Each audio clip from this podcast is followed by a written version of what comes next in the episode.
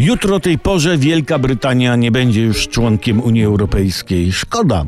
Z całym tym wychodzeniem Brytyjczyków z Unii to była, kurczę, niezła historia. Przypominało to zatwardzenie.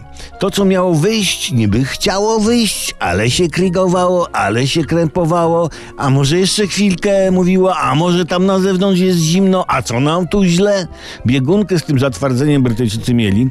Strawiony pudding już chciał opuścić ustrój, ale blokował go stek. No ale powiały wiatry historii, w końcu Wielka Brytania wyszła z Unii. Znając Brytyjczyków, to wielu z nich uważa, że to Unia wyszła z Wielkiej Brytanii.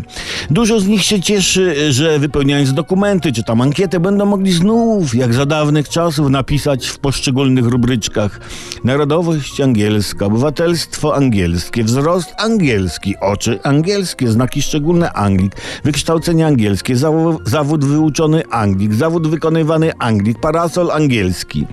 A przy okazji tego Brexitu nie sposób nie pomyśleć o Polsce, naszej ojczyźnie, o nas, Polakach. Wielu zadaje sobie pytanie, a kiedy Polska? Nigel Farage, który jest uważany za jednego z ojców Brexitu, na pożegnalnej konferencji prasowej w Parlamencie Europejskim powiedział, że Polska jako następna opuści Unię.